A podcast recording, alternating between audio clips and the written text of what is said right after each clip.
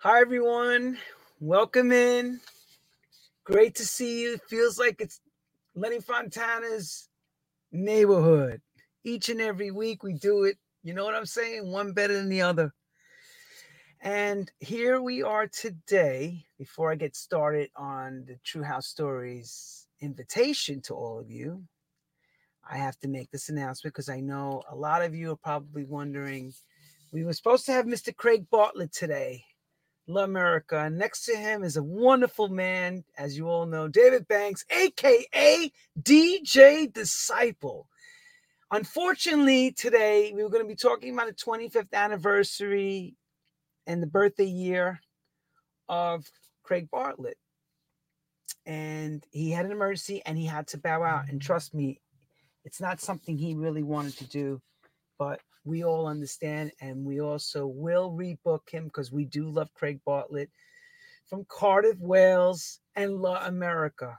So, welcome to True House Stories. I am Lenny Fontana, and today we got a special by demand guest. I called out to someone who has been in this game a long, long time and now is a book writer, and I'm holding his book. Okay, it's pretty, pretty amazing. We got a book here. We're going to be talking. I'm going to be bringing him up in a second. And he decided when COVID hit that a lot of these stories needed to be told, especially his story, starting from apartment houses in Farragut in Brooklyn. And those that know that's in the Red Hook area, to how he crossed the ocean and everything in between, helping a lot of people launch careers because of his radio shows and his record releases and all that. And today, as I showed you before, this book is by Disciple. And he impressed me because he sent me the manuscript early and asked what I thought about it. And it's very well written. It's a part of a story where there's a lot of things missing in New York. You know, everybody talks about the famous church, Paradise Garage. And I say church because Larry Levan would hold Saturday night to Sunday morning mass in there, and he would do it his way. And when that closed, there was a, a void in New York that happened. And there was a lot of things that were going on. And a younger audience was coming up, and people were looking for new places to go. And Disciple, through his recollections, puts it all down and gives us, through his eyes, what went down. So I'm going to hold this book aside for a second, and I'm going to bring up the man himself, DJ Disciple. Welcome to True House Stories again, one of our alumni. Thank you so much, Danny, for having me. I appreciate you, my brother. Thank you Thanks. so much. Thank you, brother man. And and it's also already, let me show you right, just keep looking at it. Amazon has already made it a very important piece for your collection. He's doing quite well. And as well, there's a book launch on the 24th of June, Saturday, here in New York. And they're going to oh. No, no. converse. Where? Sorry, disciple. it's the 23rd and the 24th. Oh, sorry. Excuse Two me. book launches. Two book launches. Him, One in New York, one in New Jersey. him and Henry Henry Kronk, the writers. I didn't forget. I want to give Henry Kronk uh, a big shout out. And Disciple will explain ex- exactly Henry's um, contribution to the book and what he did because I wasn't there. But I'll tell you what, 220 pages and very well written. So enough of me talking. Welcome, Disciple, to the show. Thank you so much. and let's hear where are you at since we last saw you because you know you gave us your life story about you know fatherhood and all that great stuff and still actively djing x amount of nights a week in new york in brooklyn and manhattan. He's not playing around. He's still doing it stronger better than ever. Um but we want to hear about it. Tell us. Okay, well, Basically, as far as the book that you held in your hand, um, it's co-written by Henry Kronk. He's a freelance journalist, and he covers a number of things. He's done um, his work uh, uh, appears in Exclaim and the Burlington Free Press, and I think in 2020 we did um, international DJ where we focused a lot on the wild pitch. Um, he produced, you know, his podcast, which was Cold Burst, and he lives in Burlington, Vermont. And I met him because I had a lot of stories. I've been documenting and documenting um, since my days on the radio, and it brought me to tears because just a few days ago, um, a guy named Manny Quevitz, you got to check him out on the SoundCloud, DM Tracks, Tracks with three X's. He posts up um, an interview I did with Robert Owens in 1995.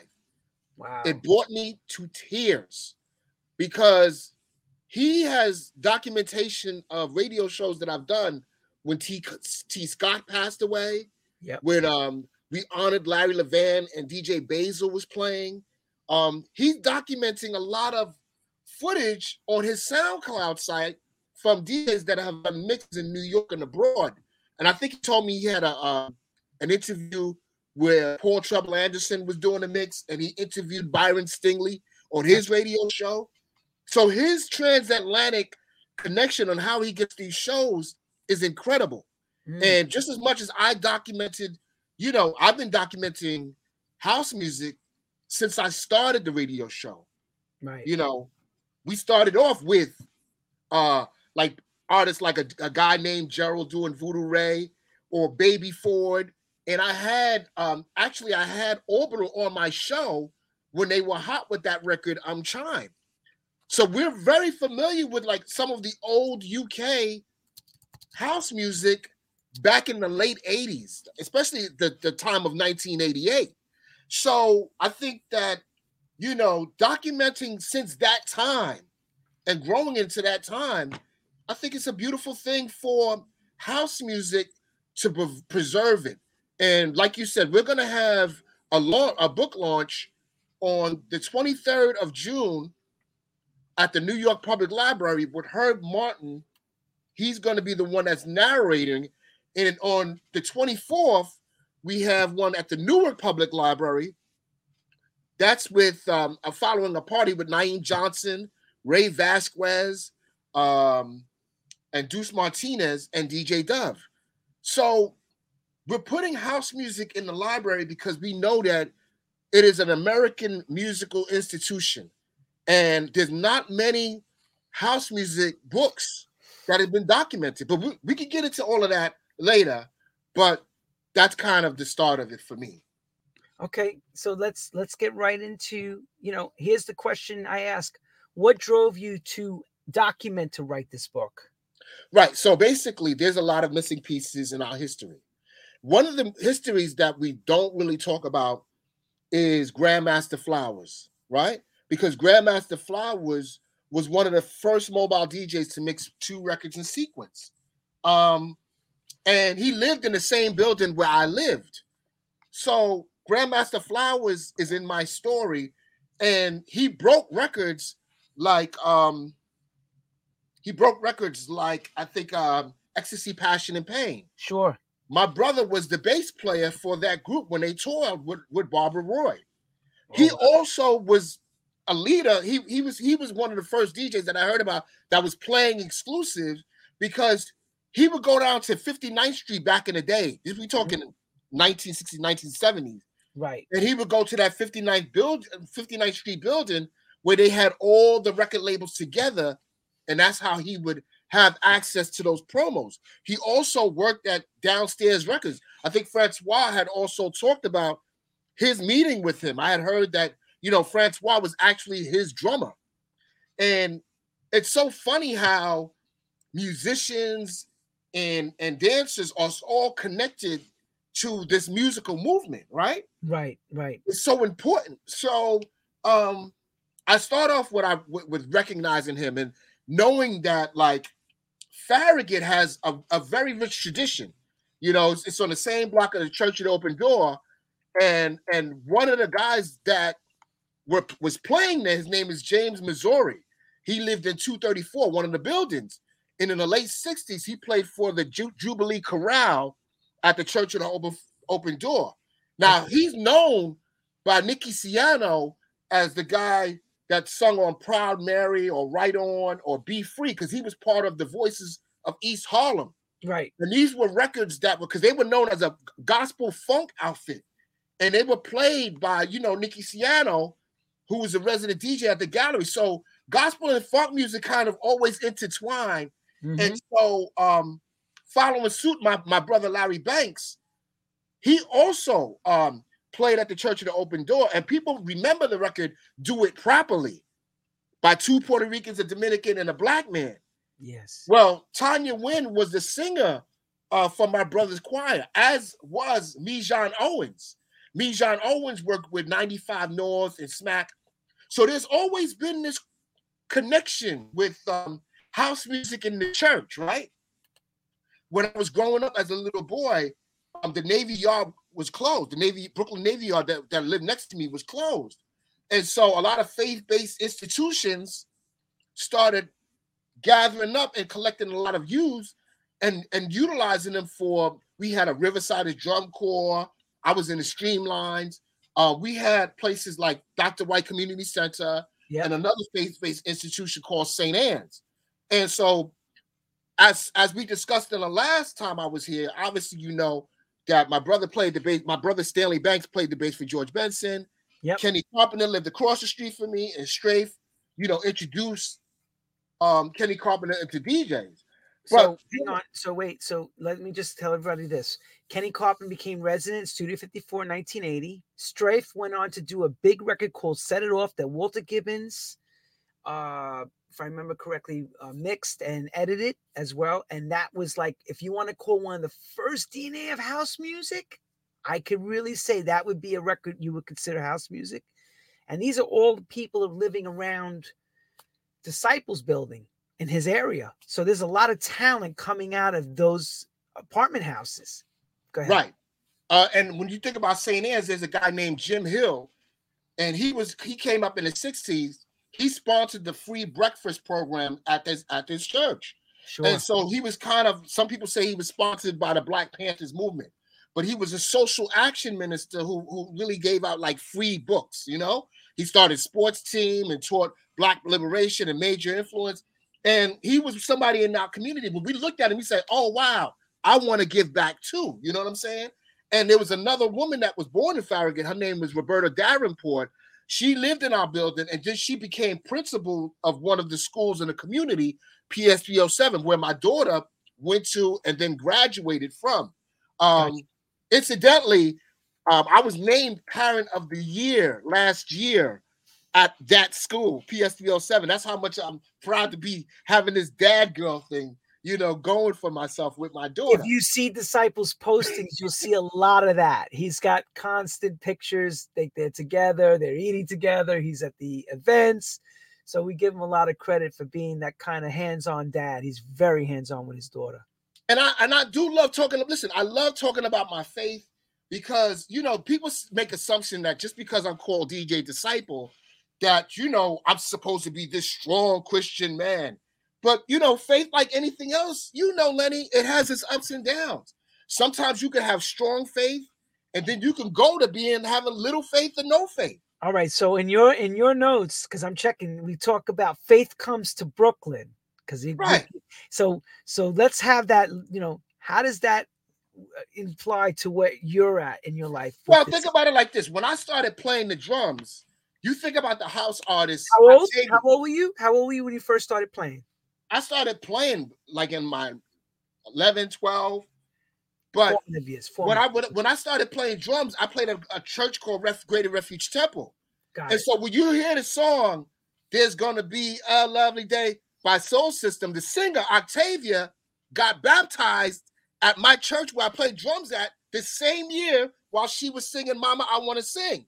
You see this connection with house music? Octavia Lambertus, everybody. That's right. She's baptized. Same Octavia church. Lambertus. Yes. And I did a record with her as well. The way that woman could sing her behind off. My right. God. And so what I'm saying is, is that like okay, in our faith, we you know we practice in, in loving God because we know that, like, hey, you know, um, you could have great faith, but sometimes you can look in the book, it really describes like, you know, when my mother didn't like church, we didn't connect with church, we connected with house music, right? But as I connected with house music, my faith got weaker. But then she discovered God and her faith got stronger. But right? how's that work? How's that work? You connected to house music and she's connecting now to God. Because she came from because what happened was, you know, her her her mother got pregnant at 14. Oh, she and my great grandfather was a minister.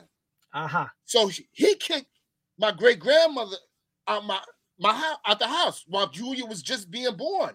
So my mother had to go from place to place. This is in the book. She had to go from place to place. She felt ostracized. You understand what I'm saying? And then my my father came from the war and so forth. So they had similar paths. Mm-hmm. And they really didn't really, they saw how people from the faith could get down.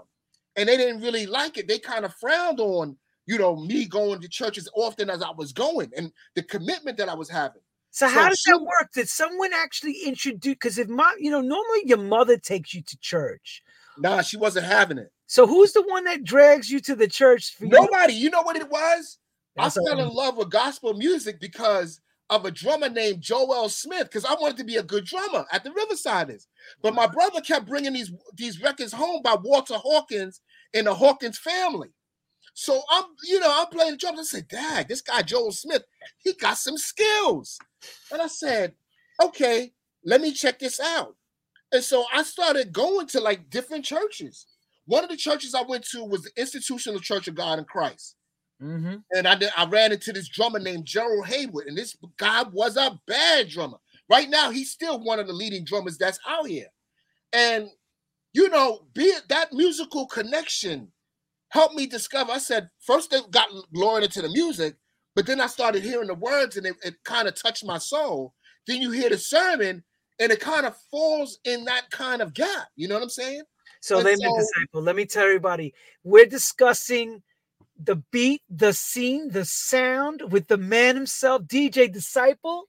Yeah. And he's here bringing it with Henry Kronk. Of course, Henry's Henry couldn't make this, but he's going to be at the book uh, presentations, the presenting of the book on June 23rd and 24th in New York City and New Jersey. And he, and this is why today, thank God, there is a God because he brought disciple here to to cover for us because last minute I got to give it one more time. Craig Bartlett had to step out, and we're getting a great story with our man here.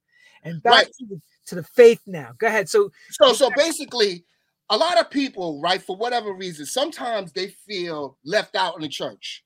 It could be for one thing or the other. So when you think about paradise, garage, it helped unify a lot of different people they fought when uh, when when HIV and AIDS was out here.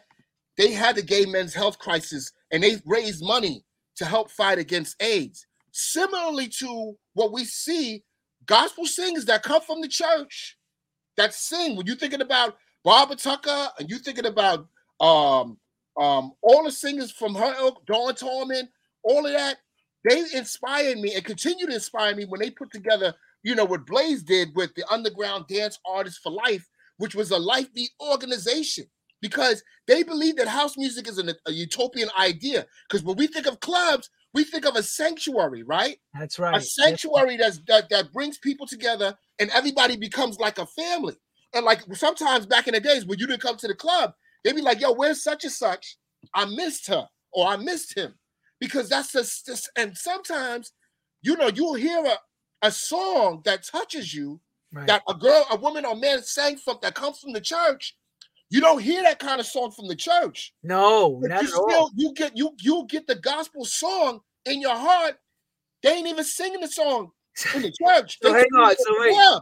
Back in the day, Disciple Show was female artists screaming gospel tunes that were he was known for breaking those records back in the day. Connie Harvey, I mean, I could think of a thousand names that were coming out of Jersey, all the Jersey underground house sound. And that's what we're trying to say. He sat in Hunter College in a station and in Brooklyn broke out a sound that was so underground, but then became overground. And that's why his book is what we need to all get our hands on because he talks about that in detail. Right. And I'm saying, like, Darryl Pandy came from the church, right? Damn right. He he sang for the the, the Church of Universal Awareness in Chicago. when I fell in love with house music, you better believe, without a doubt, no doubt about it, that Robert Owens had me open from wide tap. From one tap, Robert Owens had me open. But he sung with James Cleveland in the voices of the Cornerstone. That's right. When we hear Chuck Roberts, right? He's taking a twist on a Christian text. He's saying, in the beginning there was Jack, and Jack had a groove. Yeah, and from this groove Genesis. came the grooves of all grooves. And while they were viciously throwing down in his box, Jack boldly, boldly declared, "Let there be house," and house music was born. And and and and and you see, no one understands house because house music is a universal language spoken and understood by all. And how we understanding that Cashmere is putting out, you know, Preacher Man, and so all of these groups are these interconnections with faith, with the church, but it brings a, a, a feeling of unity. Yeah, it brings a feeling of togetherness. And so that's what really house music is about. Now we have different ideas. In the book, it'll, it'll show you, like in that, that that text with faith, there's different faiths, there's different belief systems. The guy that introduces me, um, that that that gives me the sound system, he's his name is DJ Debonair. He's a Muslim, but he wanted me to succeed.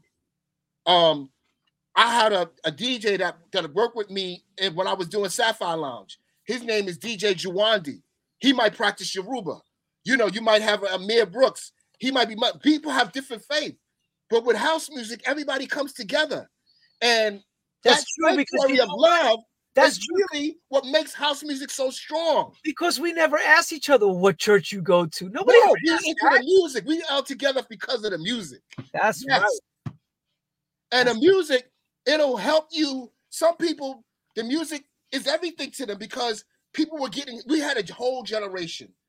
And we talk, and I talk about Naeem Johnson in this book because there was a period where a lot of people didn't want to get high. They needed to stay clean and sober. And house music got them through that. And I'm talking about people that went to the black box and even Frank's Lounge. Frank's Lounge is in the book because it's one of those places where you didn't have to have a bar guarantee or you No. didn't have to be with somebody that took a drink. You could get drunk and high off the music. That's and right. that's the connection that people feel as a family. Well, you know what? I will say this going out and hearing other guys play, I didn't need drugs. That Right. music lifted you out of the room when you were dancing. It's the way it is. The music is what is the high. And sometimes the social dynamics change. You know what I'm saying? And for me, my social dynamics changed also in 1990 because I listen, I sat under many times. I walked into tracks and I sat by David DePino, sat down, listen and learn. I would go upstairs and hear Danny Krivit upstairs at tracks, sit down, listen and learn. Sometimes come by to see Junior Vasquez, go sit down, listen and learn. Because the, the, the art of DJ is not all about trying to be a superstar. It's about discipling yourself to become a better DJ so you can help spread the love that house music. And there's never been a music that's been together so much since Woodstock, since, since that, that that that's become from house music. We know that. Well, there's so many subgenres now from from the house music. Right. You know, so many subgenres, which I don't like. Right. I, I understand. But here's the I like thing. I like it being, you know why? Because to me, good music shouldn't have a sub. It should just be what it is, great music. Right. Not what's got to be this But way. here's the other thing that house music did, right? It it, it desensitizes the, all the taboos of the LGBTQ community. right. It's just wholly different. You don't mind going to a house music club. Somebody's got whatever their sexual orientation was. You can have a conversation. You can have a talk. We can embrace each other. We can show love and love each other. It's the only music in the world that desensitizes anything related to what your sexual orientation was. That's why we matter, love this music so much. It didn't matter. Yes, didn't matter. Didn't a- did you hear me? I'm saying it didn't matter. It So, wasn't so- like we were being judged, and you it wasn't you had to be rich or poor. Right. It was you were there for the same common cause. So that's why you still have that passion in you today. Yes, and you know what? I'll tell you something, right? I started playing in the East Village in 1990, and I played at the Pyramid Club, which was on 101 Avenue A. I remember. Right? That was my love affair with the collection of just playing music because it was a bar, it was a small bar. It had a small dance floor in the back with a stage. And it was the first time I played there, I was play, playing um, Black Betty by Ram Jam. And then I followed it up by with um, Stand in Line with ESG, right? And it was the first time I played with like people that came from a rock background and a dance background together because we know that Nirvana and Red Hot Red, Red Hot Chili Peppers they also played there, right? We know that, and we know that Lady Bunny was a fixture there. And so I I fell in love with all those clubs that came around from there. I loved Save the Robots. I loved um, going to the the the the the, uh, the choice and the world. All of that, you know, East Manhattan clubs. So even in my 2000s, I played at Sapphire Lounge, as you well know, and then I DJed extensively for almost 10 years at Le Souk and La Vie in Affair, and it goes on and on. But I love that area because, you know, when, when house music becomes a different appetite and you adapt to that appetite, sometimes you can be stagnant if you just stay in that one appetite. Yeah. But the beat, the scene, the sound jump, jumps around to different genres. Now, not everybody's gonna like every genre I print in this book. They might not like the bottle service scene, but guess what? There's never been a book written about the bottle service scene from a DJ's point of view. Okay. There's never been a book written about a EDM from a person that you know comes from New York and is from a certain way on that scene. And so by showing these different iterations of house music, it, it kind of has more of like because we look at Dave Mancuso and we know that the loft survived disco craze, right?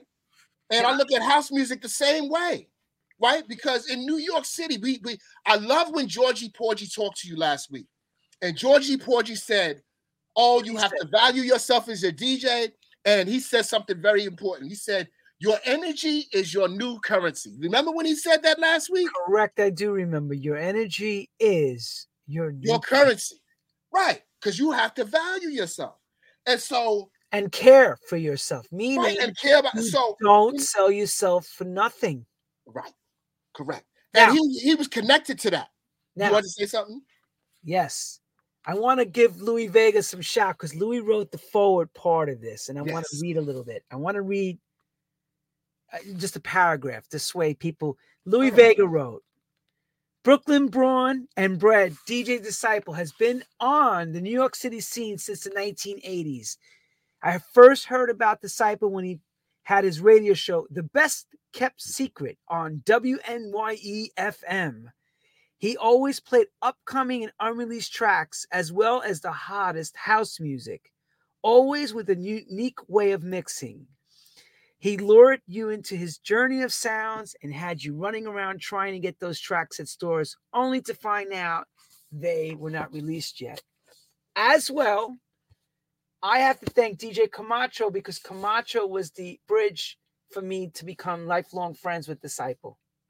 Camacho brought a lot of us together. I was very close to Camacho and as well Tyrone Francis. Me and Tyrone Camacho hung very tight. And here's Tyrone.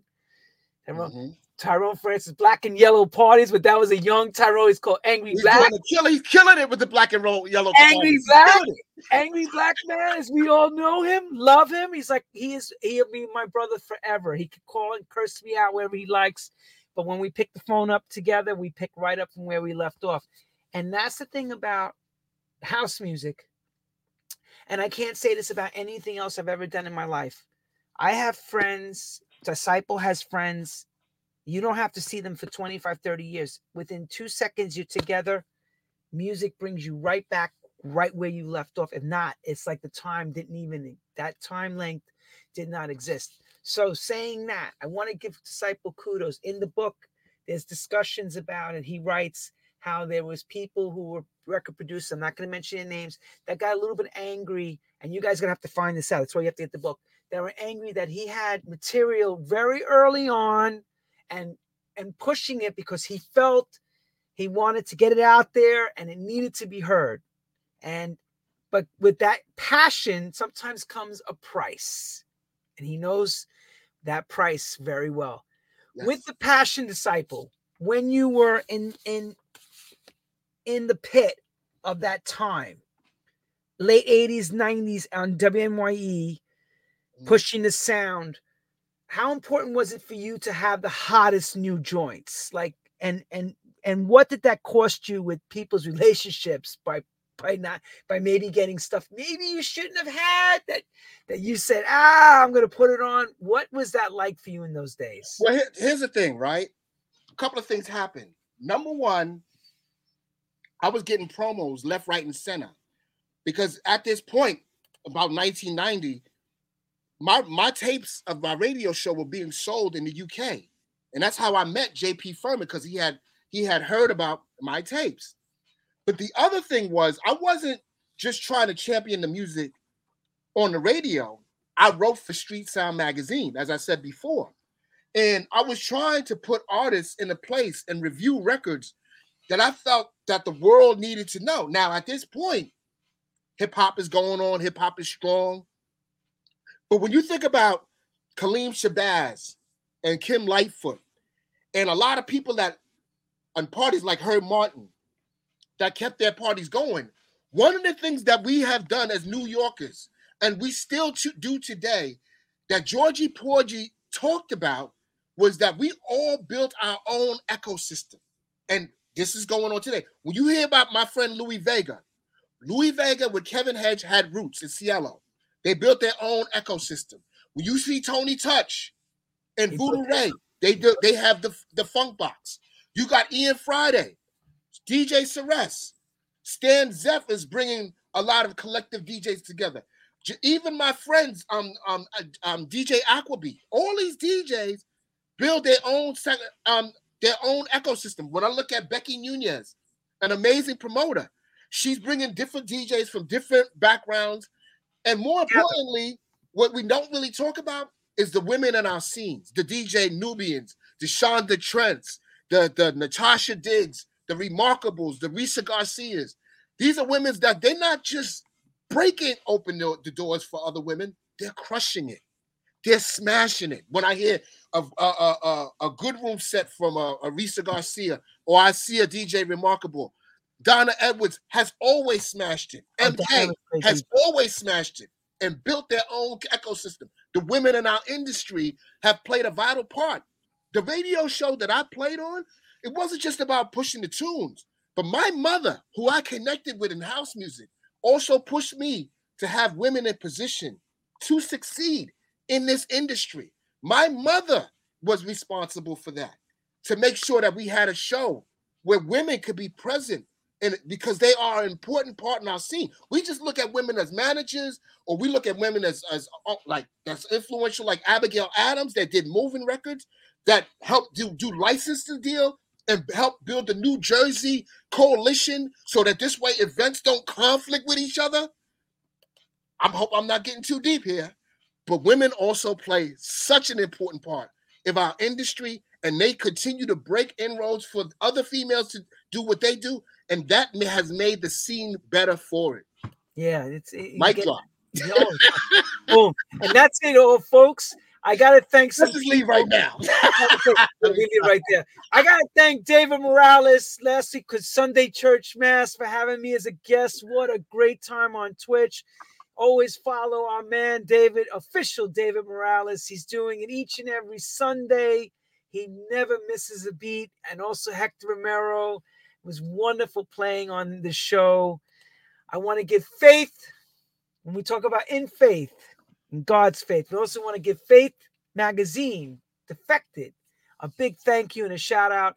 They're talking about Tony Humphries this month, House of Extravaganza, Underground Network, which is a big, you know, disciples just mentioned about women. Barbara Tucker, a woman needs to be heard. She lets her voice be heard through music and her preaching. And as well, I'm in this article, a shameless plug, and Journey into Sound. And please get your free copy of Faith and also on Amazon. Let me go to the Amazon link. I wish I had a secondary operator on WNYE. He used to have his his. I remember he used to have that girl say, "What was her name?" I'm in. Yes. Was Lachey. Yeah, yeah, was also on the show. Oh my God. She be there greeting everybody. Take so look at this hot new release, best selling new and future releases right there. The beat, the scene, the sound. Get your copy on Amazon. Remember, DJ Disciple, the beat, the scene, the sound. When your mama told you that women were important, did you really at first believe that? I knew it because the bottom line it was women were leading me into prayer. And I still do prayer meetings now in the church that I go to. Um, and it's because of the legacy that my mother left behind. Because nobody goes to church because we're perfect. We go to church because we're forgiven. Right. That's what we don't go to church because we're perfect. We go, and it's the same reason why we go to the club. We don't go to the club because we knew that we got high the week before, and we promised ourselves, well, maybe this time I'm not gonna get high. But if I and get sometimes high, we overcome that, and we got the strength to overcome it because we get it through the music. So when you really look at it, like you know, on the UK side, and we talk about our connections of the people that's instrumental with ha- having me over, and I think of Deli G, and let's get Deli G from Lakota and Bristol. That's still going strong. Hold on, hold on. Deli G called up a little while ago. He wanted us to let us know, let everybody know out there. Saturday, 22nd of July, Disciple the returns back to the UK to play. He's coming back. How long has it been since you've been out there? 14 years. The last gig I did was say that for, again. Wait, I'm sorry. 14 years. 14 years. Four, one four, everyone. He's coming back. People don't know who I am anymore. It's like, who? Disciple who?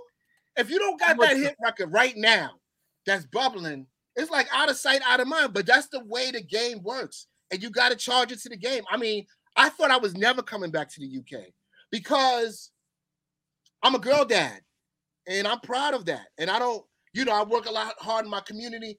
I wanted to kind of leave it like the way it was. Like, you know, everybody was high on the music when I did my last set. And I just wanted to leave it nice and tidy like that.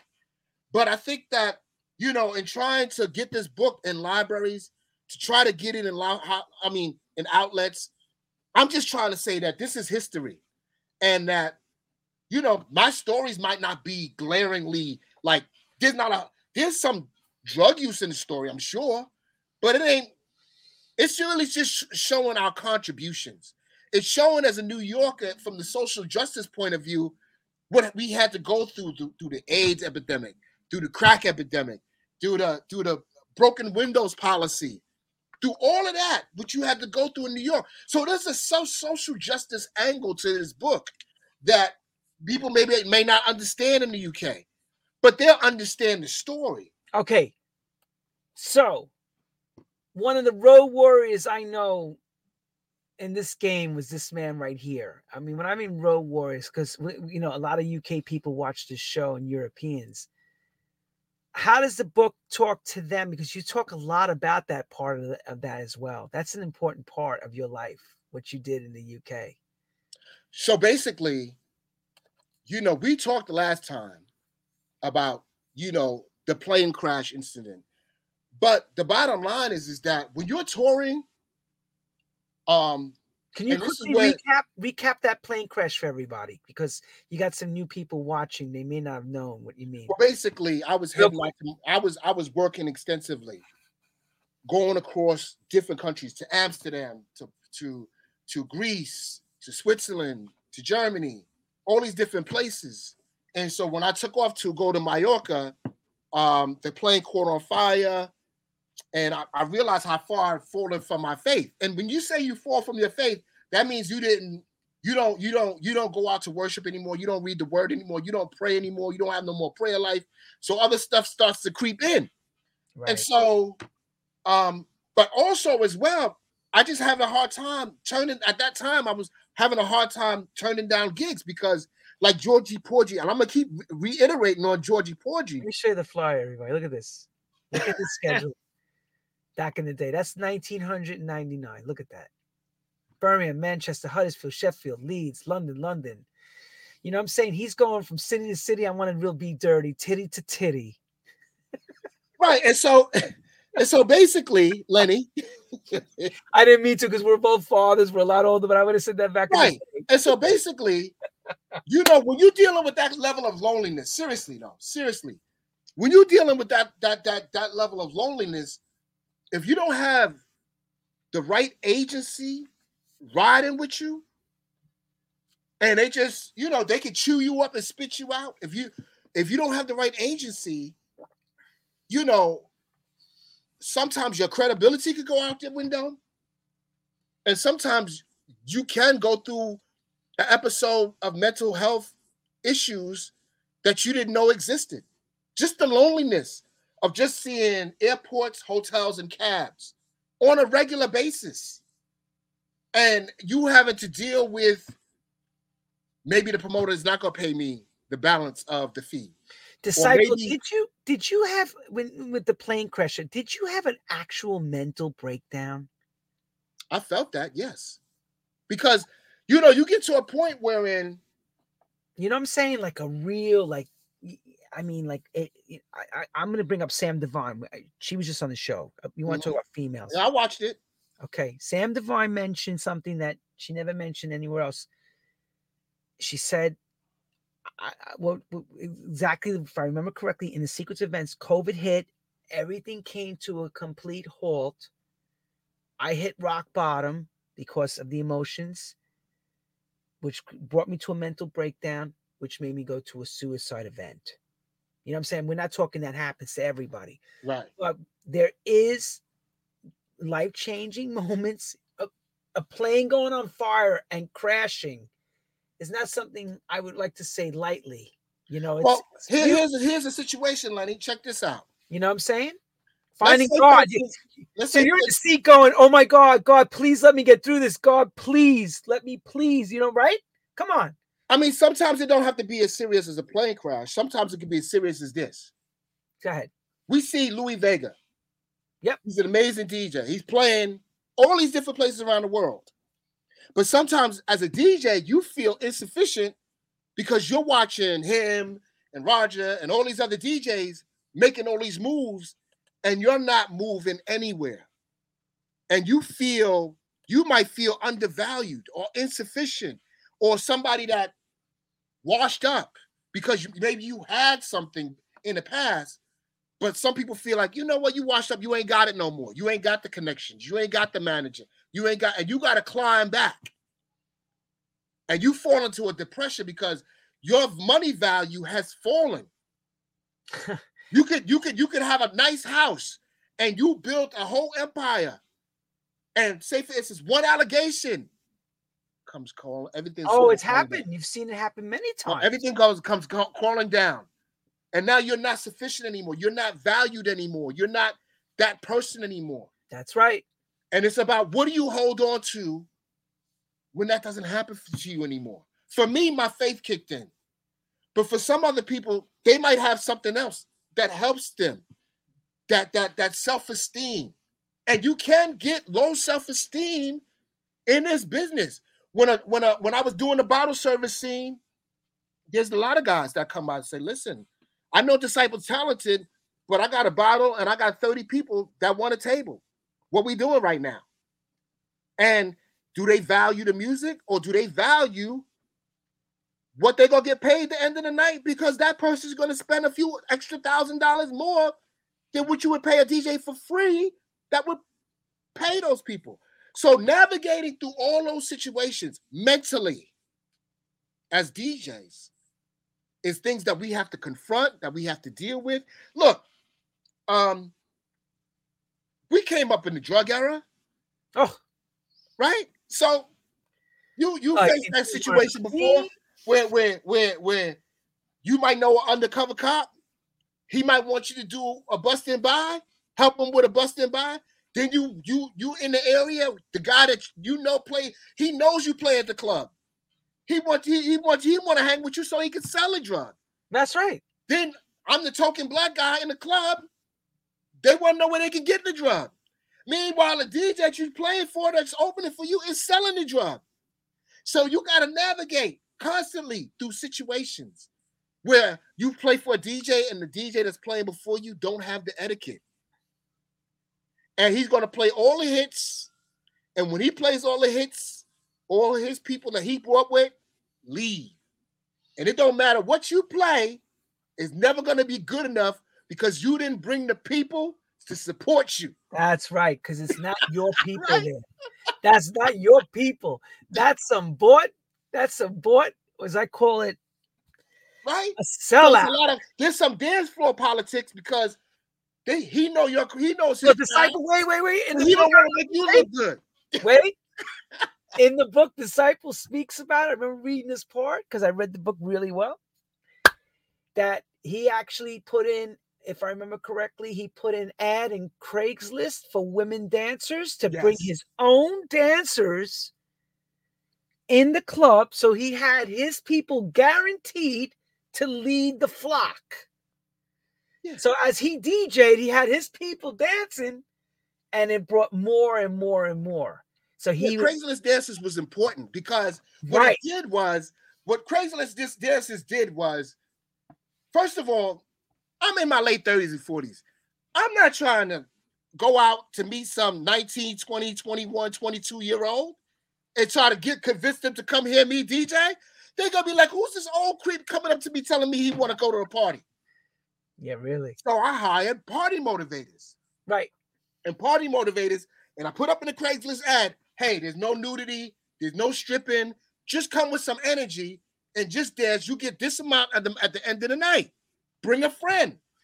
Well, if if five girls or six girls bring their friends, that's 30 people. So now when the promoter want to leave with his people, because a lot of times this happens, especially in the bottle service scene. Yep. The regular people will be there. The bottle service guy or the promoter would leave with all his people. So all his other, all the other people are gonna leave. Right. So what winds up happening is I hide the dancers. Oh, the people stay. Oh, some other people, promoters. Yeah, because there's people there. There's people there to stay dancing. So that makes you kind of in a situation where you become unfireable.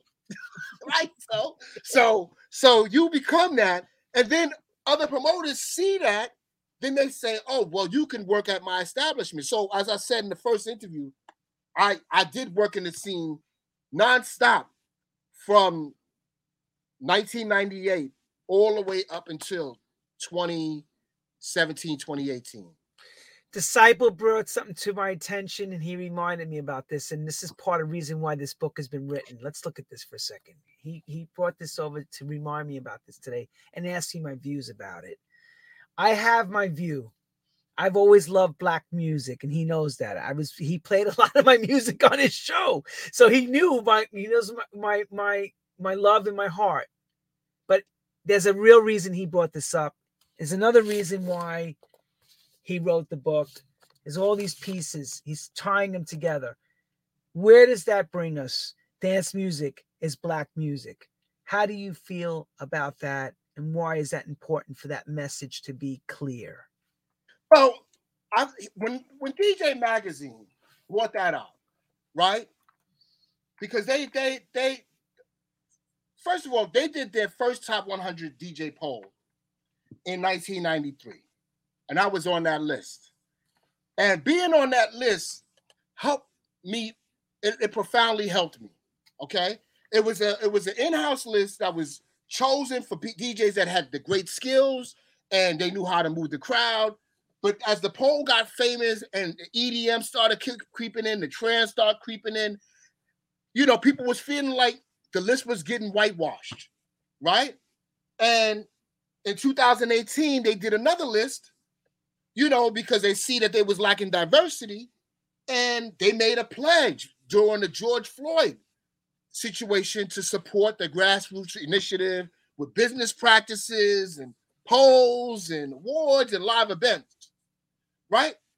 But what we're seeing in New York City is that, like, even though they're doing that and they, they're bringing awareness to that, and we appreciated that, I also appreciate a um, the hyper development of nightclubs that are going on in New York City.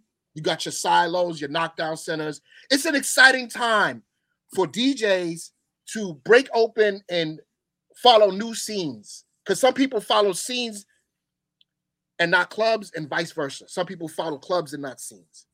And so, what Georgie Porgy was saying last week was like, we need to support our own ecosystem. So now we're seeing like Lil Ray go to Jamaica, or we'll see other people go more to the Caribbean because since the start, house music has always been infused with Latin and Afro rhythms. The Caribbean. And so and the Caribbean rhythms. Yeah. So now we have our own language of wherein even even with the ages, there's more people that's going out that's in their 50s and 60s that can find healing in the music to help them live longer.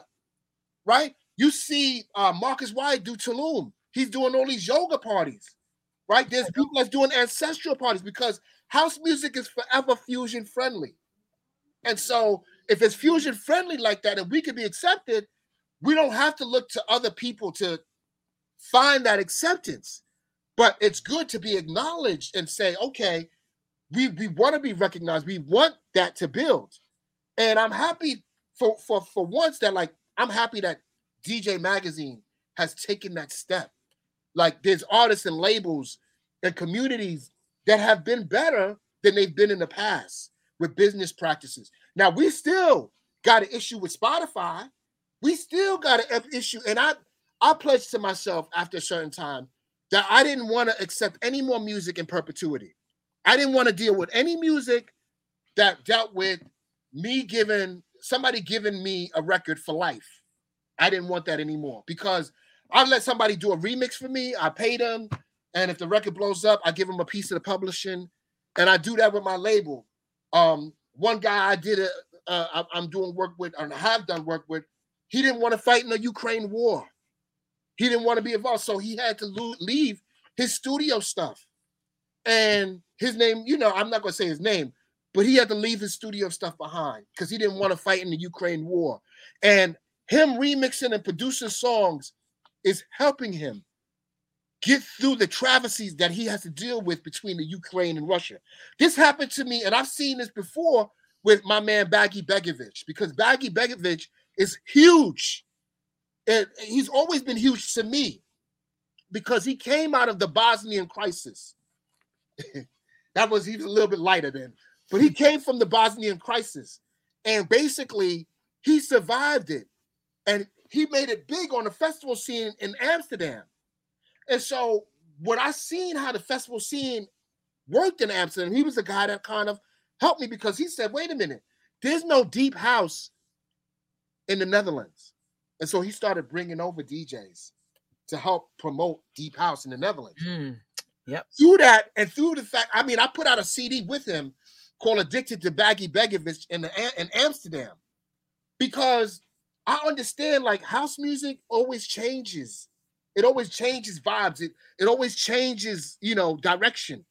And sometimes if you're around for the for the changes, it's like what Grandmaster Flowers used to say to me at the Underground Network before he passed.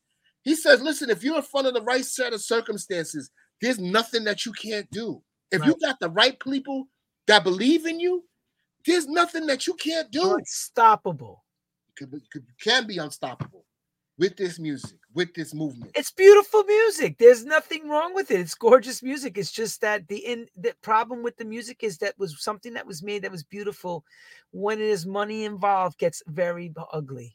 That's the problem with it. Right. And so and so people are always going to have and take issues and umbrage. Like when we saw the article that said that Beyonce started Acid House. That's she's the on, original. Was, no, no, that's ridiculous. Right. So so this is the this is the thing, right? That's the news. But, but what do we do with that news? You know what? The way we look at it is like this. I think that right now we in a position to develop new artists all over again. I right? Agree. You can see the Traxsource on Aaron K. There's amazing artists that you can find on Traxsource. New artists that's doing amazing work that can have a platform for State 51 or or, or Southport Weekend uh, or you know, and they have done so for years. Most of us have traveled overseas to make the bulk of our money, but that's not exclusive to, to, to DJs. dancers have done this as well, which is why also dancers is part of this book because nobody in the UK really knows who Ejoe Wilson is. They don't know who Brian Footwork Green is or Marjory Smith, but the dancers also play uh, uh, Voodoo Ray, especially. They play an important part of our house music movement, That's and right. we can't remove them and be relevant ourselves without them. That's sure. what I'm saying. Let me show some history here. Some people that are no longer with us. The wonderful Phil Asher. Okay. I mean, Disciple has a lot of you know him playing in La America. Look at this. You know, there was a time, you know, he was at Privilege in Ibiza. You know, and, and he and that's Tom Stephan. You know, he wants to come back and he wants to rock you guys over there in the UK. Danny Dan- Danny Rampling from Love Groove BBC Radio One. I mean, here's here's a picture. It's magical. The the man himself, may he rest in peace, Paul Trouble Anderson. Uh, you know, it don't get better than that. I mean, look, he was at Boogie Wonderland, you know, Coney Island in Brooklyn doing it. He's done it everywhere. Look, Don Tallman. I was just talking about this with last week with with um, Georgie about his record is incredible with mm. her. You know, Bobby and Steve. I mean, he was part of the Bar Rumba crew. Chrissy right. D and all of them. I mean, he's you know, and that's Ejoe with Becky, who is my favorite promoter of all time. Yeah, Ejoe. And there's Disciple. I mean, look, if you know, you got to get his book. I was blessed to get my copy. And I will say, I'm so glad after reading it. He reminds us, and also to some of you that never knew about this part of what happened after Garage closed up until everyone started traveling abroad, yeah, there was people traveling. But I mean, when the house music thing exploded, the yeah. 90s, he talks about this in detail in the beat, the scene, and the sound. So you got to understand it's one of the best things I've, I've read in a long time. From a mm. DJ's perspective. Not not you know an author who sat us all down and interviewed us and then wrote a catharsis of what he thinks is, you know, the way it happened. Disciple lived it. No one better than him to tell this story. Disciple, what what would you say the most favorite period of your time of your life was musically? You know, I can't say because here's the thing, right? I was never I was never one to frown upon any scene. Explain you know, that. See, explain because we spoke about that off camera. Right. What is that? I was mean? never so so when the UK garage scene came, I never really frowned on it because I had friends in that scene. And I had never seen that large group of DJs from the UK that were black working. So at that time, Omar Adamara, he kind of baptized me in that scene by introducing me to DJ Smooth Spoonie, Matt Jam Lamont, Carl, Carl Tough Enough Brown. You know, the Dream Team, all these guys. So they were different tangent from what I met from Ricky Morrison, um, you know, Funky P, Paul Trouble Anderson. Bobby and Steve. Even though when I when I first started coming to the loft, I saw Spoonie play one time at the loft, opening for Paul Trouble Anderson. Matt Jam Lamont too. But going to Legends and going to certain London venues, it kind of opened me up to like, okay, I could ride with this. Uh, but it, more importantly, I appreciated. At first, I didn't, but I, I learned to appreciate the MC culture in the UK garage scene because it reminded me so much of when Flowers and so many other DJs back in the days used to rock in the park and they used to have the MCs. We see the MC culture with Mr. Mike. We see the MC culture with Dutch DJs when they first started doing festivals. The MCs had their own following to mesh in. Yes. So collectively, there's a lot of different scenes that this book talks about because it's not just one scene. It's not just one movement. It's not just one beat. It's not. It's it's it's inclusive to where we at. Now there's some scenes that I never played in, and there's some some parties I never been to, or even if I've been to, I didn't. That wasn't really part of my journey. But I think that we have to learn how to love our legends. Right now, we just heard that Tina Turner just passed away at 83 years old. She just passed away just now. That's what the news is saying. Today? So, yeah. So, what? you know, yeah, she just passed away. Oh my and god! I, I'm stuck watching the show. I'm actually I'm, I'm stuck watching the show right now. I have no idea. But yeah. And so when we look at like, that's why I, I continue to say, like, the women in our industry and every industry is so important and vital to development in any musical movement that we do. I'm checking this. I have to get the news first here. Hang on. okay, okay. I'm not laughing at that situation. I'm laughing at your reaction. I was But like, yeah, man, I just think that um it's a sad situation that she has passed. I feel bad that she yes, has passed.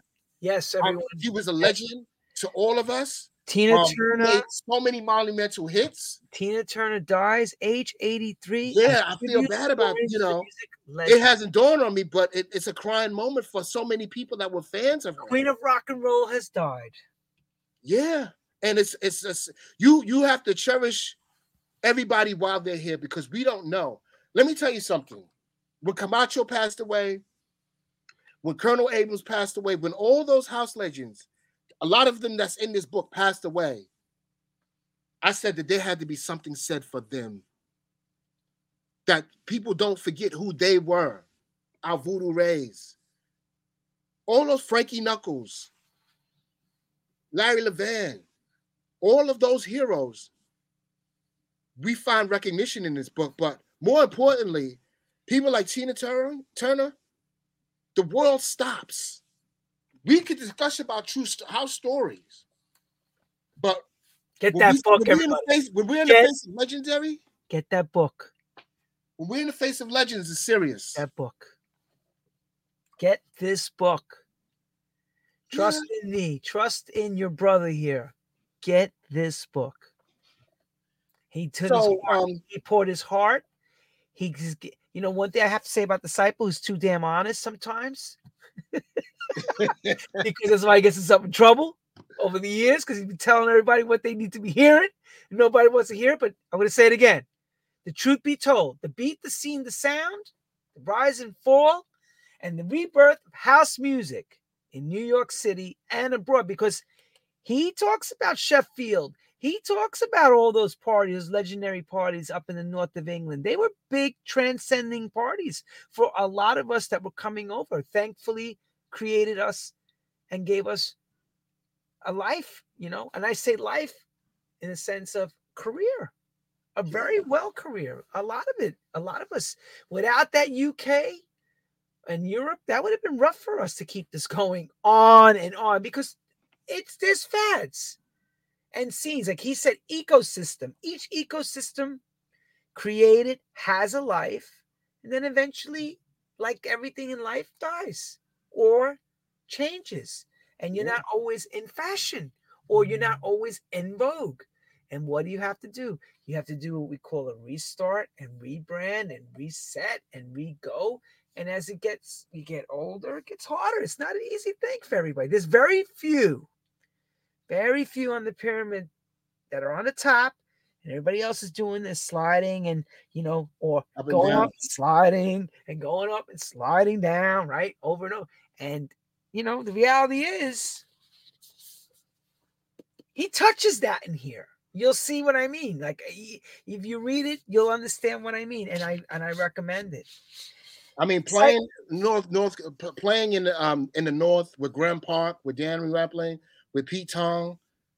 Those were memories that you never forget as long as you live, because you know th- those are DJs that will always be held in high esteem. DJ Paulette, Smokin Jo, all those DJs are always held in high esteem because of their contribution to house music in their fields. And I could so- honestly say that it's been a pleasure, and nobody doesn't get anything out of this book, to know that we served me and Henry, because it's not me by myself. This is also Henry. DJ Disciple and Henry Kronk. Yeah, this is Henry Kronk, and Henry Kronk is the one that helped maneuver this book together for me because I got a lot of stories, but he helped me put it together in a way that's compelling and that touches people and that is part of history. Come June 23rd and 24th in the New York Public Library, that's where house music be. In the New York Public Library and in Newark, New Jersey Public Library, we will make house music history for sure. And don't forget the after party to rock your socks On all night long, 4 p.m. to 10 p.m. Deuce Martinez and all the special friends. Of course, the cycle plane. Those that remember are old enough to remember when WBLS used to host Naeem Johnson's master mixes. We talked about that many times. Ray Vasquez, a Brooklyn favorite. And I had to ask you this question. DJ Dove is also on the bill. Did you discover Dove or did you guys meet by chance? It's in the book. That's what I mean. But the Don't thing about Dove, the thing about DJ Dove is I just did a record with him that's charting at Traxsource right now as we speak. The Good record is called To the Deep. And somebody special is doing the remix that you wouldn't believe is doing the remix of his record. I ain't gonna say who it is, but DJ Dove is an amazing talent. Um, Great he's guy. my friend for life. He's, you know, he's like, you know, me and him are like like this. And so DJ Dove is he's the one that helped introduce me to a lot of things. I put him on the music, but he he put me on to certain scenes that I'll never forget about. And he is in his own way legendary. On that note, I think we covered everything, disciple, Yeah. without giving too much away. We don't want to give the candy store and all the candy away. No. Want to give you just a can, little taste of the candy. One more time. Make sure you actually get your copy here at Amazon. What did I do with that Amazon thing? It's a bestseller. Oh my God. And it's already, you know what's crazy? When Disciple announced it, he said, I actually got 300 people coming to this sit down that they're doing at the public library the first night, first day. And, you know, that says a lot because this is not a book, you know, it's a niche book. It's a special book. It's a book that is a scene that, yes, house music is massive, right? House music is everything. House music has metamorphosized in so many different ways, okay? Different genres, different things, different tribal house, Afro house, happy house, handbag house, super house, funky house, soulful house, and on and on and on and on. But I will say this the struggle is real. Trust that. The struggle is real. I know. I mean, it's real. It's hard when you love something so much and you do it with so much passion. And I know a lot of brothers and sisters can't make any money with it. And then there's others that feast with doing very little. And then the other scenes, you know, it's it is what it is. But you know, in faith, keep prayer and faith. All of you Yes. Keep your faith alive. keep your faith alive. And I, you know, I had to stop traveling because listen, house music can cost you. And some things you never can get back. I'm happy that I chose to stay off the road so that I could be with my daughter, so that I can build that relationship with her and love her. Because house music could be your wife. The studio could be your lover. You might never let it go. But when you have good balance and you make good choices and good decisions, that also counts for something. And you know, right now I just choose my family. And I love house music and I will always commit to it. But um, you know, Don't ever family. stop, disciple. Don't you know what you still I'm not gonna stop, but uh, you know what I mean. he modified. time and place. Modified. He modified himself to go with the times. Yeah. He's gonna touch the UK again very soon. Oh, Watch out. also, I'll play for Bobby and Steve as well. Oh June- yeah, of course in London. July 16th, I will be with Bobby and Steve um, for their dance for Stevie. And as you know, I well, I love Stevie. Um, I love Bobby and Steve. They helped me in the UK scene. They helped me with a lot of different places that I've been in my life, and I owe them all the gratitude. But once again, to everybody out there, deep condolences to Tina Turner. We are so sorry that she has left the plane, but she has lived an incredible life and inspired every one of us. Yeah, telling you they can't. You can't. I watched her, and it's funny. I watched her documentary. It's very well done. And those also been also uh, during this week talking about books and docs. Mon- this past Saturday night, we watched the Donna Summer documentary too. That's a whole other thing from the family's perspective. What did you think of that documentary? Okay. From the family's perspective, I thought it was very well done. From the industry standpoint, they left a lot out. Okay. You know, they left a lot out about the DJs that helped break the records, the actual albums themselves, the sequencing.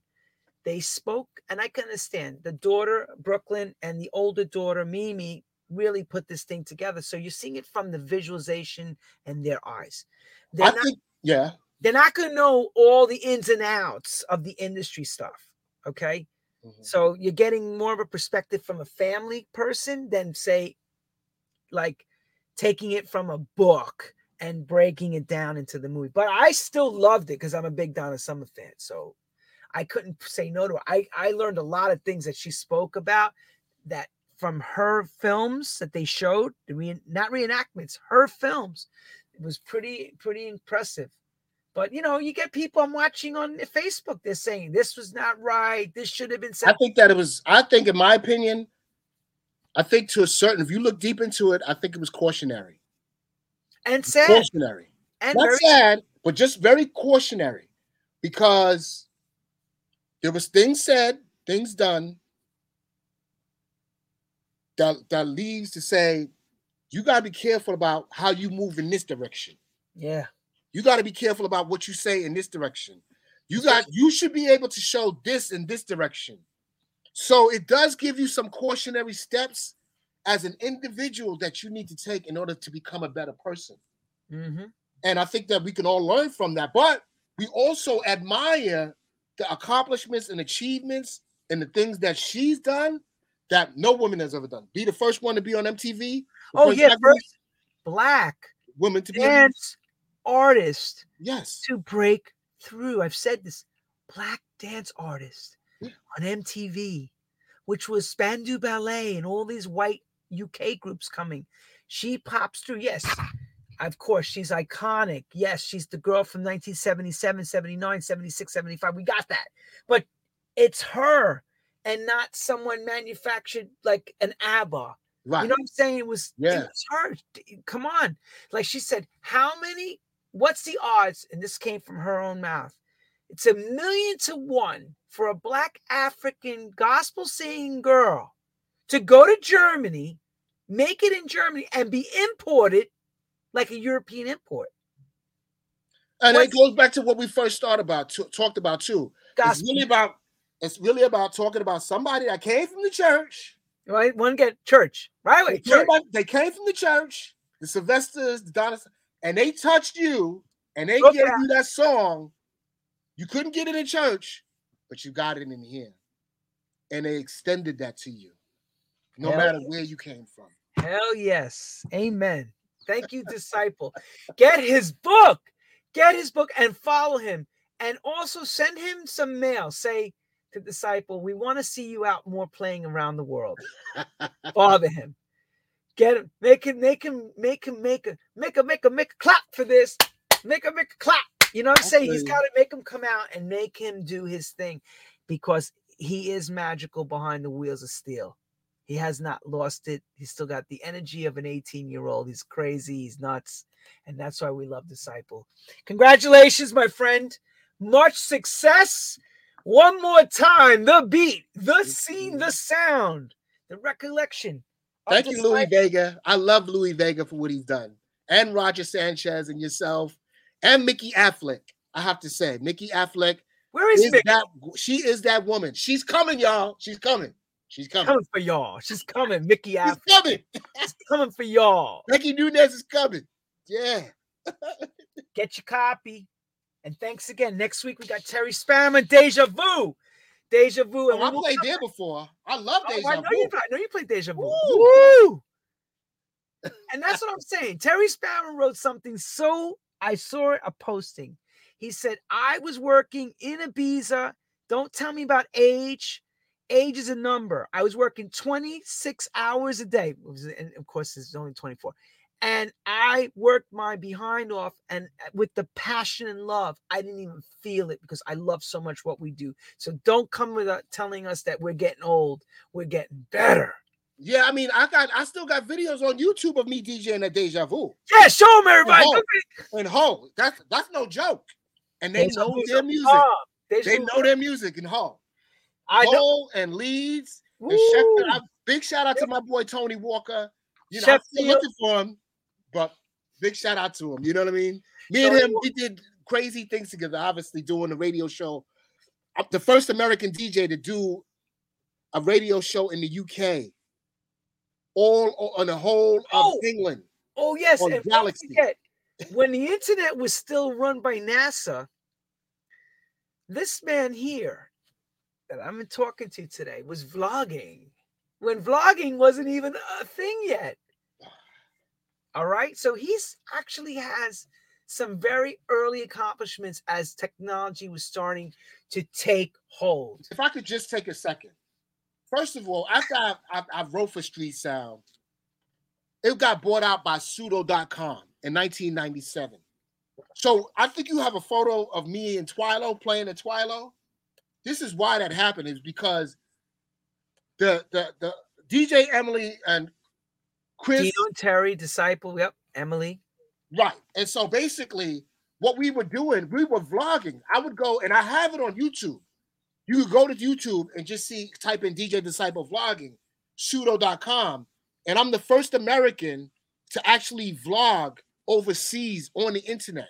The first American to do that, doing the global house shows and doing D- DJ Emily. They had local stuff there, but there was nobody on the internet shooting themselves overseas and putting it on the internet.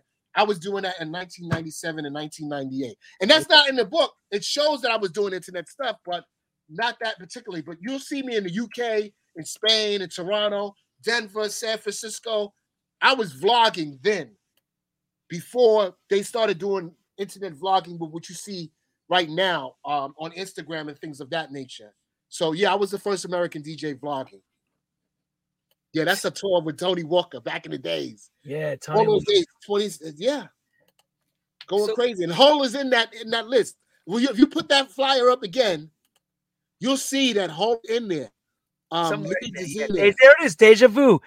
Yeah. May 1st at yesterday's. Oh my God. Garage City, Bar Rumba, Fandango, Lakota Bristol, Coach, in Bambridge. I mean, it, you know, this man played, like I said, city to city.